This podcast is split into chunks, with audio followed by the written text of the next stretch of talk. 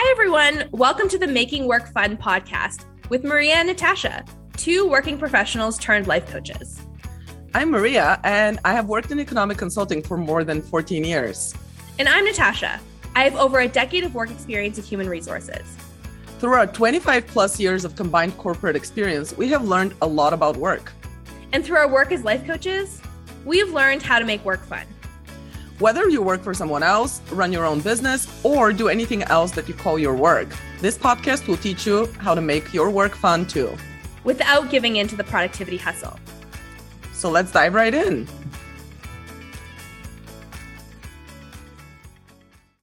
Hey everyone, welcome back. Um, so this week we're going to talk a little bit about how you can make work fun by cutting yourself a little bit, or for some of us, essentially a lot of slack in in the work environment and the pressure that we put on ourselves to perform at work. Yes. Hi everyone. Thanks for joining again. Yeah, I um um i really love this topic because i think it's like so important. We talked last time about like what is what's fun. We talked about what's work but like how do we combine the two and how do you make something fun? I think this is such a such a big piece of it. Really really coming in the way for a lot of us in making our work and our honestly our lives fun. It's just like when you're not allowing yourself any slack everything can seem miserable. Um, so to get us started, I believe Natasha has another dictionary definition. I do. Okay, so we were just chatting about this right before we started recording. And so when we look up the word slack, especially if we're thinking about like a rope, like um, it's not taut, right? It's like the loose part of a rope. So um instead of it being tightly wound, you know, you have a little bit more mobility, a bit more flexibility, a little bit more um, like give in the way that the rope is kind of set up.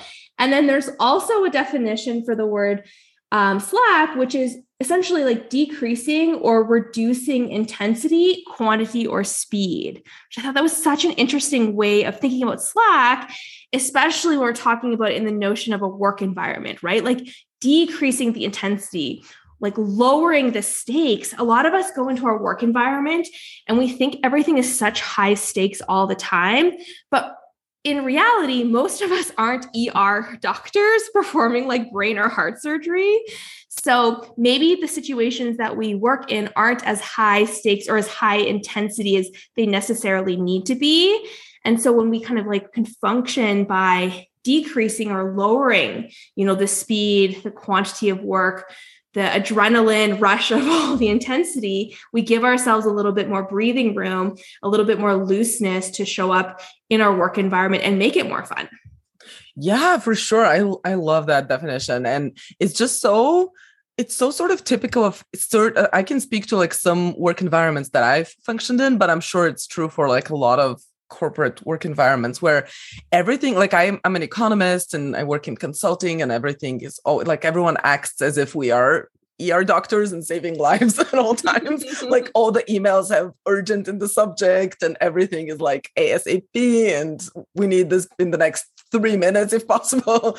Um, and I work a lot with lawyers who are equally uh, intense about their work and if, even if not even more so.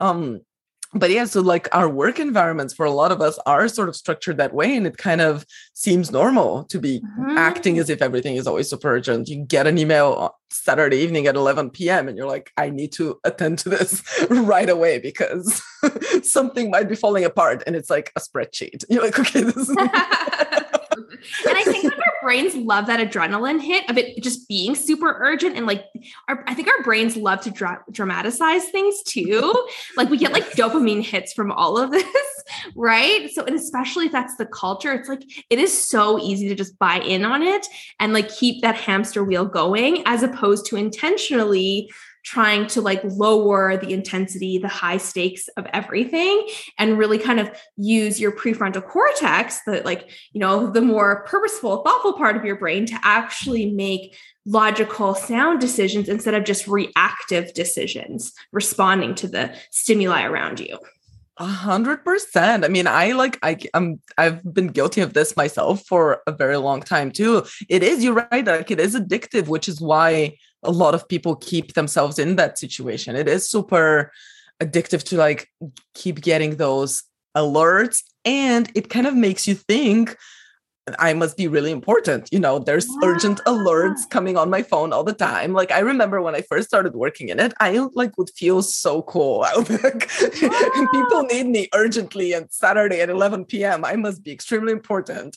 like that was sort totally, of the, right? I was getting so much validation from that. Um, and even if and even when at the same time it was making me completely miserable and i was like so burnt out but at the same time like there is this sort of reward to it which keeps keeps us stuck in that loop and keeps us going. Yeah. And so this is making me think of like, it's like part of the work here has to be validating yourself and like recognizing your own importance separate from the work that you do, separate from the notifications that people send you or the urgency of how quickly people want you to respond. It's like you really do need to start finding your own validation first and recognizing and being really grounded and rooted in who you are so that you're not constantly looking for that external validation and using kind of as one of our teachers likes to call it like an external validation vending machine right? Where we're, we're just getting dopamine hits from all of those text messages or slack messages or emails coming in at all hours of the day.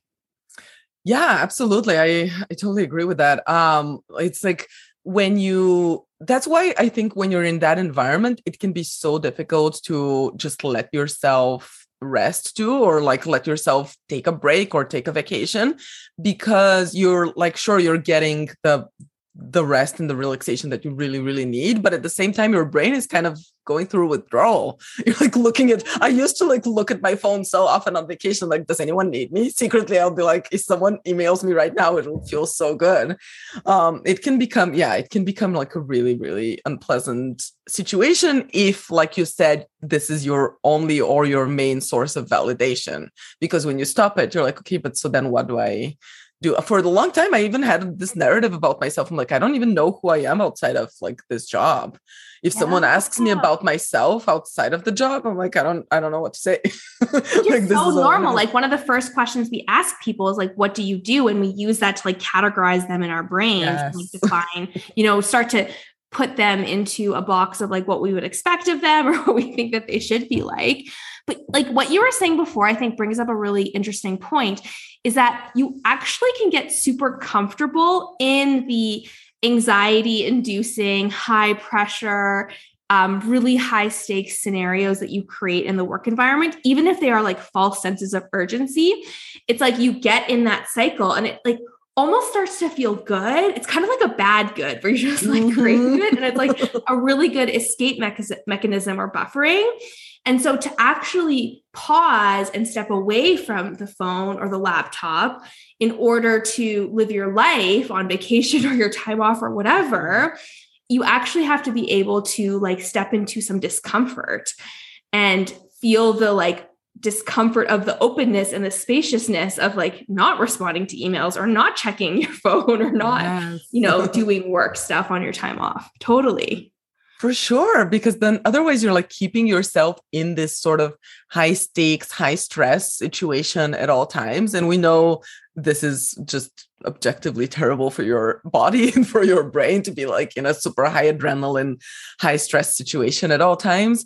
And you make not only is the work culture around you like really pretending like everything is very high stakes but you make everything you do very high stakes too right? Like then that's where we get into one of the other things i know we wanted to talk about which is like that's where we get into these super high standards we have about ourselves and perfectionism and like all or nothing thinking of like i need to do this perfectly or just it's trash. Like there's nothing in between perfection and trash.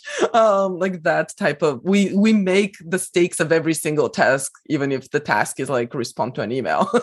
Yeah because we have so much of our own self-validation riding yeah. on it right so like if our if our self-worth has now been conflated with what we do and the validation that we're getting from other people it's like of course when you do any task at work your like your innate perfectionist tendencies or whatever you want to call it. Maybe they're not innate but like they've been developed over time come out because you're just like well no this is how i get my validation so i need to get a good job. I need to be like recognized. I need to get this like project move ahead so i can feel good about myself.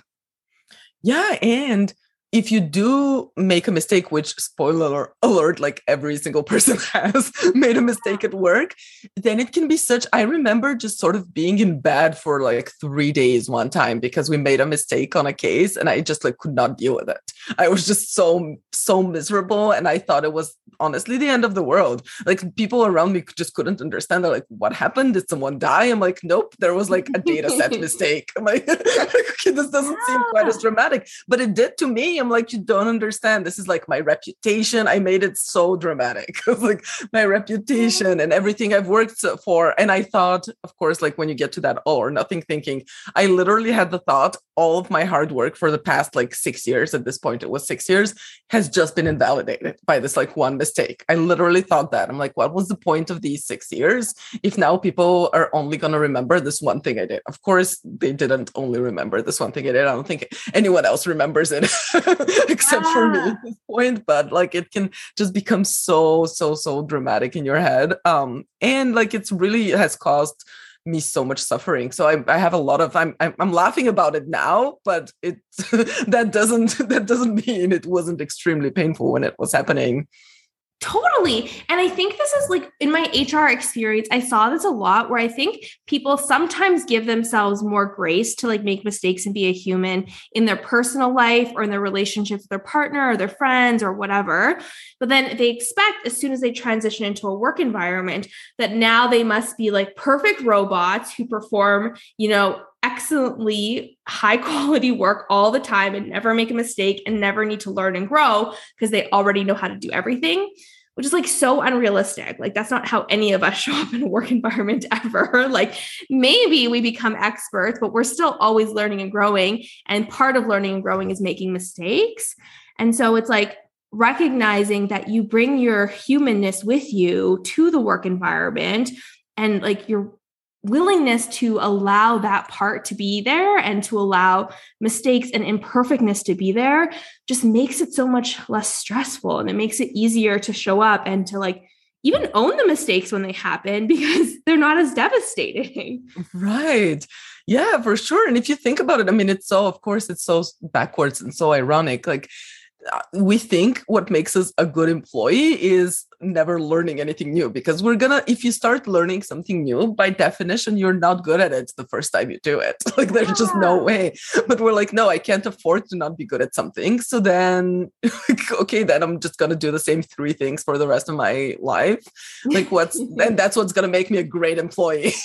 You know like doing only these three things. It's sort of very backwards but our brains do that. It's they're like nope you can't possibly afford to make a mistake so don't risk learning anything yeah, that's such a good point. I think this is also interesting too that you're like, oh, the whole purpose is to be a good employee and to be a good employee is to never make mistakes. But you like, when we think about it from that angle, it's like we totally take away our own authority and our own like decision making and power in the situation where it's like, no, but part of this like job and work relationship is for me to like learn a little bit too and for me to develop my skills even if it doesn't mean even if it means that I don't stay an employee here forever and like right. I'm not a good employee in this organization for the next you know 20 years of my career but I still like my own learning has been centered and my own like skill development and my own progress is also part of the conversation too yeah no absolutely and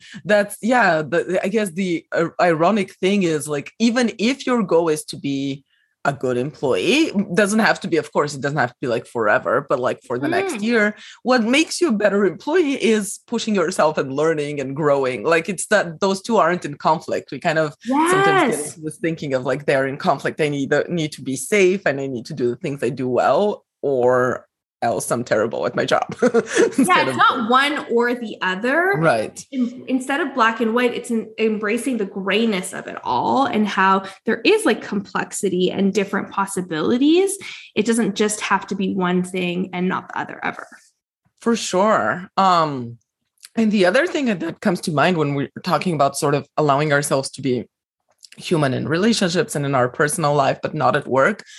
Um, the one thing that comes to mind too is, you know, we also don't allow ourselves to express any emotions at work, which can be, mm-hmm. of course, very, very taxing. Like you, of course, you don't stop being human when you step into the office and being a human means you have so many emotions even just throughout the same day but we're sort of trying to suppress them all because it's it's like quote unquote unprofessional or we're worried about how we're going to be perceived um it's there's so many i know we're we need to do a whole other episode about all of these topics you know from the perspective of you know race and gender etc but just at the at a very high level in this episode it's it's so toxic and unhelpful to try to suppress all of your emotions when you show up to work. So no no wonder you know it's that's exhausting and taxing and stressful Yeah, totally. And I think like we're not talking about when you're having an emotion, allowing that emotional experience. I'm not saying like, you know, going to a town hall meeting and then starting to cry or like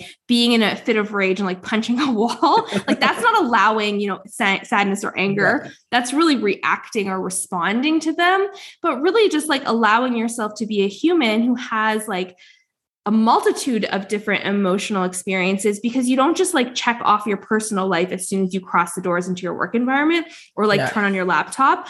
Your personal life is still going on. So there might actually be really heavy things that you're dealing with and allowing yourself the space to hold them at work and carry them with you and like if you feel sad it's like let, like respecting that sadness and letting it be there doesn't mean that you're like throwing a temper tantrum or crying or whatever but just letting the realness of like your current experience be part of how you show up at work.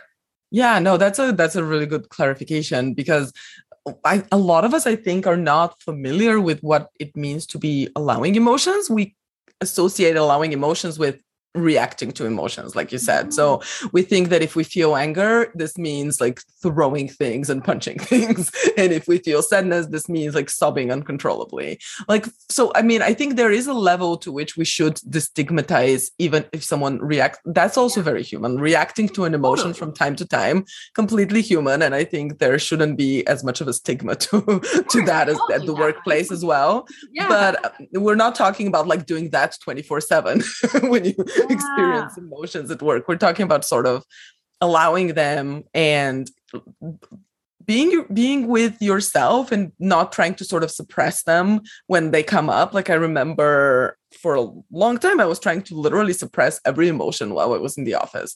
Like i'm feeling mm-hmm. sad nope i have to distract myself. That's that's unacceptable. Feeling angry nope have to just yeah. suppress that.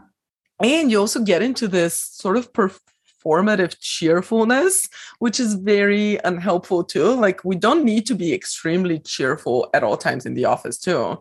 Um, and I know that's easier said than done, and especially if you're like a woman, a person of color, like there's a lot more expected when it comes to performative cheerfulness. I think um, it's a whole other conversation in itself again, but it's just sometimes just even allowing yourselves to not be like smiling all day whenever someone talks to us. That's also okay like you don't have to do that.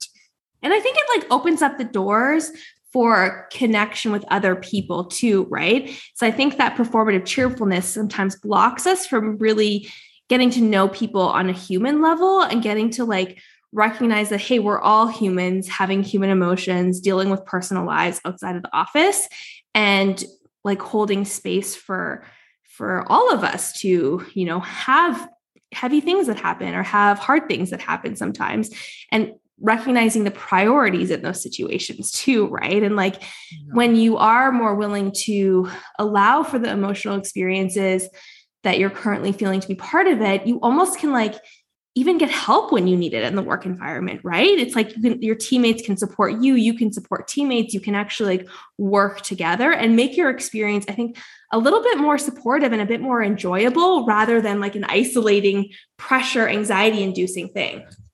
Yeah, absolutely. And I mean, hopefully you have a work environment that does support that um, and that's that's you know not always the case and there are real institutional barriers to like expressing um, emotion or like not being that performatively cheerful. But you're right like in my career some of the best friendships that i fostered at work and some of the best sort of um, relationships and moments I've had were in the times when I let myself be human and expressed um or or even like not not necessarily expressed emotion but like shared how I was feeling with someone or shared like I didn't I didn't force myself to be cheerful when I didn't feel like being cheerful. Yeah, and if it's like maybe not possible in your work environment for whatever reason to like express it to other people, it's like even just giving yourself the space to express mm-hmm. it to yourself, right? Yes. And then you get to hold compassion and love and understanding for yourself in that scenario even if no one else has any idea, even if maybe there's like still that element of performative cheerfulness happening externally, it's like you're still meeting yourself and holding yourself with some gentleness and some kindness and compassion for what it is that you're going through, whatever that may be.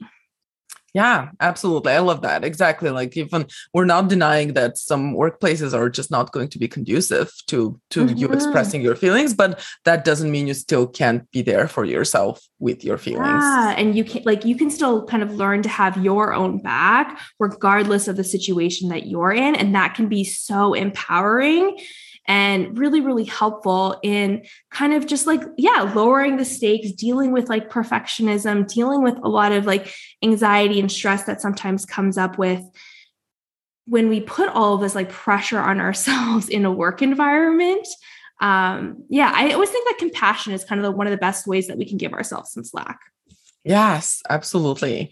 And it can be so difficult if you're not used to giving yourself compassion. It can be so hard, but it's something that you can cultivate and practice. And it, we, uh, I think first step is just acknowledging that it doesn't come easily because I I used to be so honestly like I used to be so annoyed when I would see like those Instagram posts about give yourself compassion I'm like but how? You know that sounds great on paper but i just don't know how to do that. Um, and then you know that's where i discovered coaching and i discovered you know how you you build that up. It's a skill you have the tools to do it and it's it's just not something that comes easily.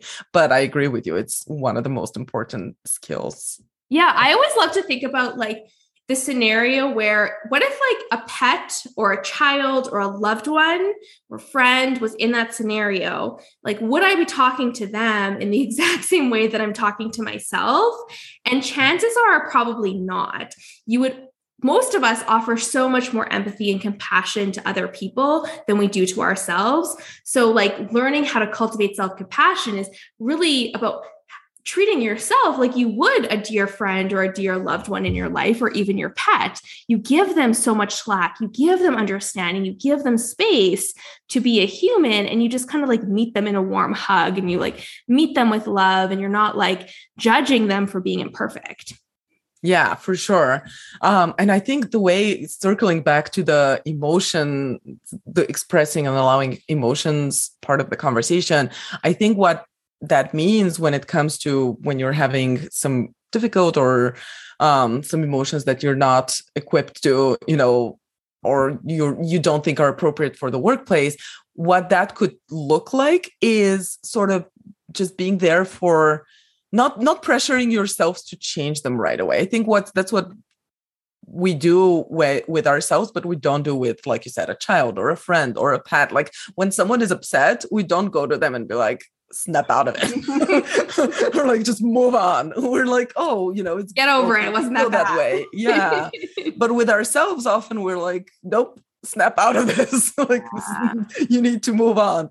Um so just like i think that's sort of a, a really good place to start practicing compassion is when you're in that activated state and when you're feeling upset or whatever else is coming up for you just be like you know that's normal and that's that's fine. That yeah. seems fine right now yeah. I think this is um this is a good place to to wrap this up. So bottom line give yourself some or a lot of slack, lower down the intensity, lower down the speed, and just let yourself be human. I think we sort of got end up every episode with that conclusion, but it's a good conclusion. Just let yourself be human in whatever context. totally right. Like your humanness doesn't just like end as soon as you cross the pathway into the work environment or in, as soon as you open up your computer. It's not one like being a human exactly. ends. You're just a human all the time. So giving yourself that space just makes it so much easier and I think makes it a little bit more fun. A hundred percent. All right. Well, thank you everyone so much for joining us and tune in again uh, next week for our next conversation. Hey everyone, it's Maria. I am a burnout coach for professional women, and I work with high achieving perfectionists who want to heal burnout so that they can take a step back and enjoy their lives without sacrificing their success. To work with me one on one, you can go to my website, which is restovergrind.com, and book a free consult call. You can also follow me on Instagram at rest underscore over underscore grind or on LinkedIn under rest over grind LLC. Hey everyone, Natasha here. I'm a money mindset coach. I work with women who want to shift their beliefs around money and wealth so they can finally leave the drama behind and focus on actually doing the work they love to do. I work with two different types of clients employees who want to make more money at work, or entrepreneurs who want to earn more in their business. And I teach people how to love the process of earning and creating more because it really is possible for money to be easy and fun. So let me show you how. You can find me on my website at natashatekeste.com or on Instagram at natashatekeste. We'll see you there.